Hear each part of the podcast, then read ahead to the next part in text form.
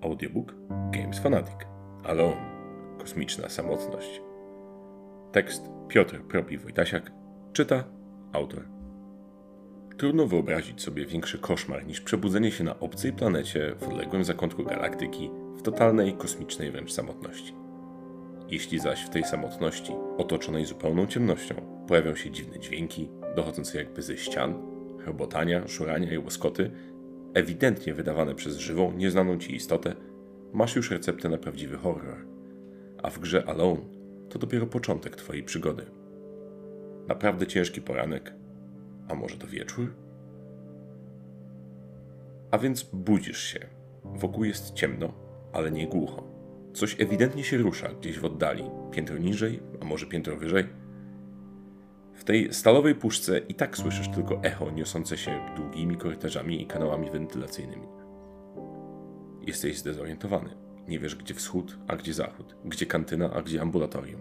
Nie wiesz nawet, gdzie jest włącznik światła, a choć jeszcze tego nie wiesz, może on uratować ci życie.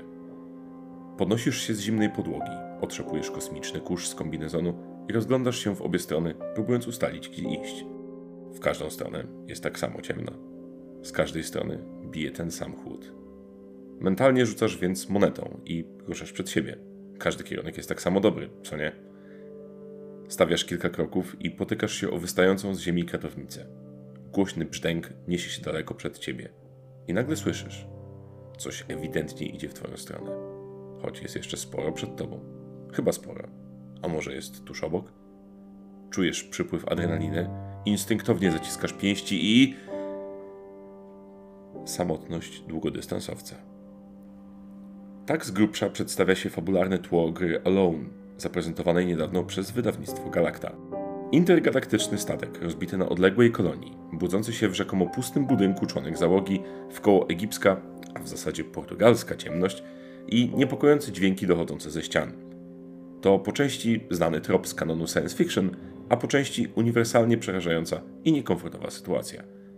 Dla naszych potrzeb jest to przede wszystkim wstęp do wciągającej rozgrywki o niecodziennej mechanice. W Alone może zagrać od dwóch do czterech graczy, z których jeden zawsze wciela się w rolę nienazwanego bohatera, pozostali zaś przejmą kontrolę nad siłami zła.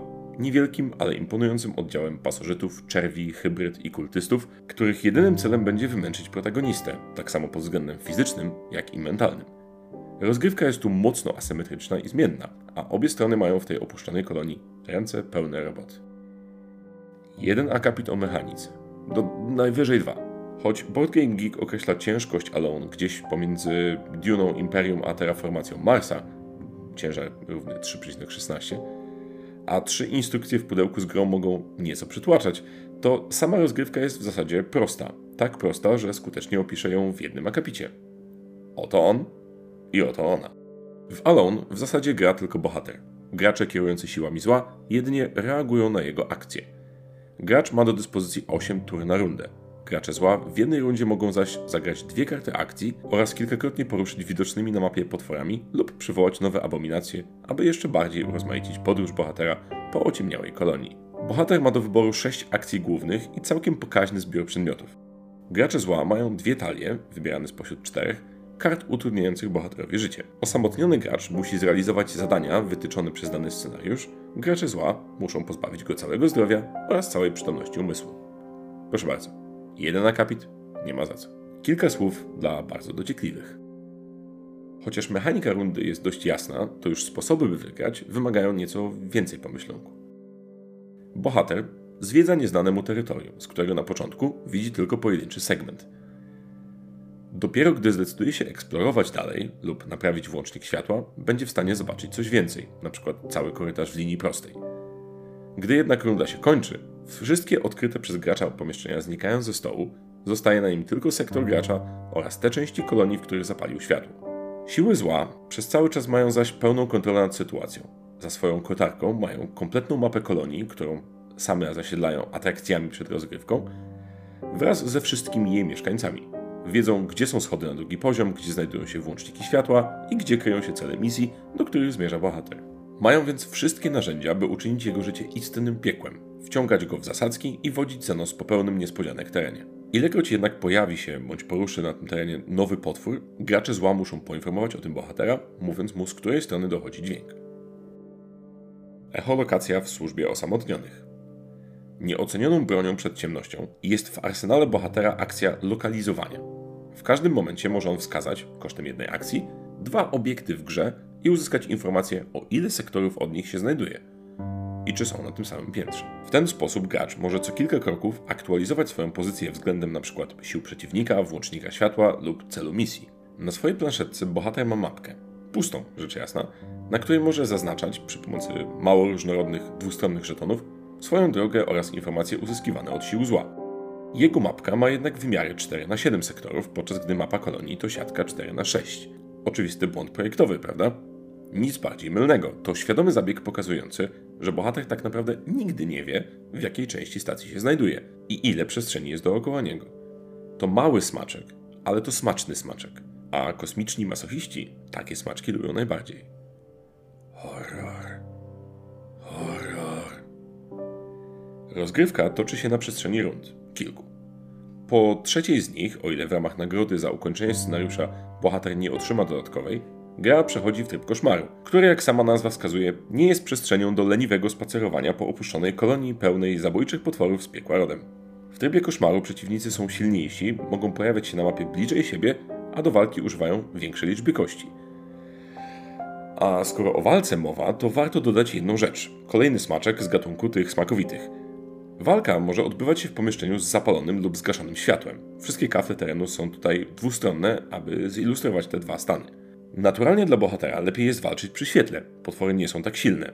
Dla ziół zła dobrze jest zaś zaskoczyć bohatera po ciemku lub jeszcze lepiej wciągnąć go do niezbadanego wcześniej pomieszczenia, gdzie nie tylko mogą go zaatakować, ale też obniżyć jego poczytalność. A niepoczytalny bohater to marny bohater, prawda? Dwa sposoby na przerażający wieczór. Gra oferuje dwa tryby rozgrywki: losową grę oraz kampanię składającą się z 12 scenariuszy.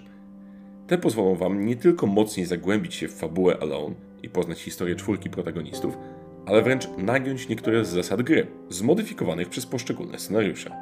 Każdy znajdzie więc tu coś dla siebie. Jeśli nie chcesz przeżywać tak rozbudowanej przygody, możesz po prostu zasiąść do losowej gry, która za każdym razem będzie inna od poprzedniej, a jej przygotowanie zajmie ledwie parę minut. Bohater może też przed rozgrywką wybrać poziom trudności, jeden z czterech.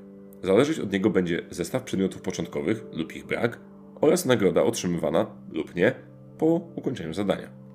Gra oferuje zaś trzy zestawy po 8 misji. W losowej rozgrywce z każdego zestawu dobiera się jedno z nich. Siły zła mają do dyspozycji dwuczęściową, dwustronną mapkę kolonii, na której losowo rozmieszcza się pomieszczenia i pozostałe elementy, tworząc unikatową sytuację do rozwiązania przez bohatera, którego również gracze zła sami umieszczają na mapie, prawdopodobnie bardzo, ale to bardzo daleko od jego celów, za to bardzo blisko jego nieprzyjemnych i pachnących kosmicznym brudem prześladowców. Wiele kombinacji tego samego zła. Nie chciałbym rozbijać mechanizmów gry na czynniki pierwsze, bo jest ich tu naprawdę dużo ich odkrywanie to część uroku Alone i nie chciałbym odbierać wam tej przyjemności. Bohater może tu na przykład użyć adrenaliny, by wykonać dwie akcje pod rząd, bez reakcji ze strony zła, może ulepszać przedmioty, co rozwiązano w bardzo prosty i elegancki sposób, może zyskiwać pomocników, przeszukiwać pomieszczenia, a nawet zdobywać umiejętności, zabijając określonych przeciwników.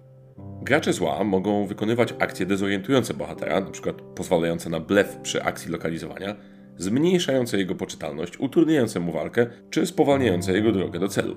Mogą też przywoływać potwory, poruszać się nimi po kolonii i atakować bohatera w najciemniejszej części korytarza, gdzie jego szanse na wygraną są najmniejsze. Jeśli zaś nie wykorzystają wszystkich ruchów w danej rundzie, przed kolejną rozmieszczą na mapie dodatkowe żetony zagrożenia, które sprawią, że zagrywane akcje będą o wiele bardziej niebezpieczne. Jest tu sporo ruchomych elementów, które nie są trudne same w sobie, ale mogą nieco przytłaczać, zwłaszcza mniej zahartowanych w boju graczy. Nie ma tu jednak mechanik zbędnych czy źle zaimplementowanych. Wszystko ma swoje miejsce i składa się na pełną atrakcji całość. A jak atrakcyjna jest to całość? Obcy kontra Alone, kontra Nemesis, kontra Home Alone. Nie da się chyba uniknąć pewnych skojarzeń, fabularnych, mechanicznych czy wizualnych, z rodzimym hitem planszowym, jakim jest Nemesis. I owszem, Alone wygląda trochę jak jego daleki kuzyn, ale to dwie zdecydowanie różne gry o unikatowych smakach i innych mechanikach. ale on dumnie wykuwa sobie miejsce w planszowym świecie i nie ma żadnych kompleksów względem gier, które były tu wcześniej. Pudełko zajmuje na półce dostojne miejsce. Oprawa graficzna jest oszczędna, ale sugestywna. Czerpie z kanonu najlepszych horrorów sci-fi. Obecne w grze figurki są wykonane porządnie, choć nie wykraczają poza branżowe standardy. Wszystko umieszczone jest w praktycznych wypraskach i pojemnikach, które można rozdać graczom przed rozgrywką. To mała rzecz, ale cieszy szczególnie w grze, gdzie duża część zabawy to rozmieszczanie żetonów na planszetkach. Dużym plusem dla mnie jest też sam proces generowania losowej mapy i umieszczania na niej pomieszczeń, wrogów i żetonów zagrożenia. To trochę jak zabawa z generatorem map w grach komputerowych. Czysty proces kreacji, zorientowany dodatkowo na utrudnienie przeciwnikowi życia. Straszne rzeczy. Choć samej grze trudno zarzucić jakiś większy błąd czy problem, to zauważyłem pewien brak balansu, który pojawił się w paru rozgrywkach. Z moich obserwacji wynika, że w Alone to na ogół bohater ma łatwiejsze zadanie do wykonania niż siłę zła. Ma też po temu więcej narzędzi i mechanizmów, chociażby to, że im dłużej trwa rozgrywka, tym więcej ma zasobów adrenaliny, pozwalającej mu rozgrywać dwie akcje na turę zamiast jednej. Gracze zła mają zaś zawsze dwie akcje na turę i często te dwie akcje reakcje to zdecydowanie za mało. A poza nimi mogą jedynie przemieszczać potworne abominacje po mapie lub przywoływać nowe bestie. A tu też gra nie ułatwia złu życia zapas możliwych do wykorzystania potworów jest ograniczony. A do tego przywołując je, gracze muszą zachować odpowiednią odległość od monstrów już na mapie obecnych. Co oznacza, że nie da się nakropić bestii w jednym korytarzu i otoczyć biednego bohatera zwartym kordonem celem szybkiego zakończenia jego męczarni. Zło musi złowrogo czaić się w ciemnościach, powoli i złowrogo człapiąc ku zwycięstwu i licząc na to, że bohater nie zapali zbyt wielu światów po drodze, bo to nie byłoby wystarczająco złowrogie. Słowa uznania dla intergalaktycznych samotników. Nie mam wątpliwości, że Alone to gra bardzo dobra. Unikatowa mechanicznie i dająca graczom po obu stronach ciekawe narzędzia do zabawy w nieco upiornych, ale też i ekscytujących klimatach. To gra blefu i dedukcji, ucieczek w przerażeniu i walk w ciemnościach, intensywnej interakcji i nagłej amnezji, którą da się skończy, a bohater znów traci orientację w terenie dookoła. To też zupełnie inne spojrzenie na gatunek Dungeon Crawler, gdzie za niewielką zasłonką gracze zła planują kolejne kroki w niemal pełnej tajemnicy, jak złośliwi mistrzowie gry podczas sesji Dungeons and Dragons. Nie grałem wcześniej w nic podobnego do Alone i niewiele gier jest w stanie wzbudzić we mnie takie uczucie nadchodzącej i nieuniknionej zagłady. Pomimo wielu komponentów i dość złożonego procesu przygotowania rozgrywki, Alone to tytuł, który chce się wyciągać na stół i wciąż wracać do tej z pozoru beznadziejnej sytuacji, i do tej samej obezwładniającej ciemności. To mroczna, kosmiczna gratka dla fanów planszowego horroru i niezła gimnastyka dla umysłów po obu stronach kotary. Jeśli opuszczone kolonie na obcych planetach to dla ciebie chleb powszedni, poczujesz się tu jak w domu. Niesłychanie mrocznym i pełnym nieprzyjemnych dźwięków domu. Alone to gra dla 2 do 4 graczy w wieku od 14 lat. Potrzeba około 60 do 120 minut na rozgrywkę. Zalety mistrzowskie budowanie atmosfery niewidzialnego zagrożenia, oprawa w klimacie legendarnych filmów sci-fi, imponujące wydanie. Wady? Balans chyli się nieco w stronę bohatera, aniżeli sił zła, ale wystarczy kilka domowych zasad, żeby poradzić sobie i z tym problemem i sprawić, żeby gra była trudniejsza bądź łatwiejsza dla jednej ze stron. Po więcej zapraszamy na www.gamesfanatic.pl. Do zobaczenia następnym razem. Nie zapomnij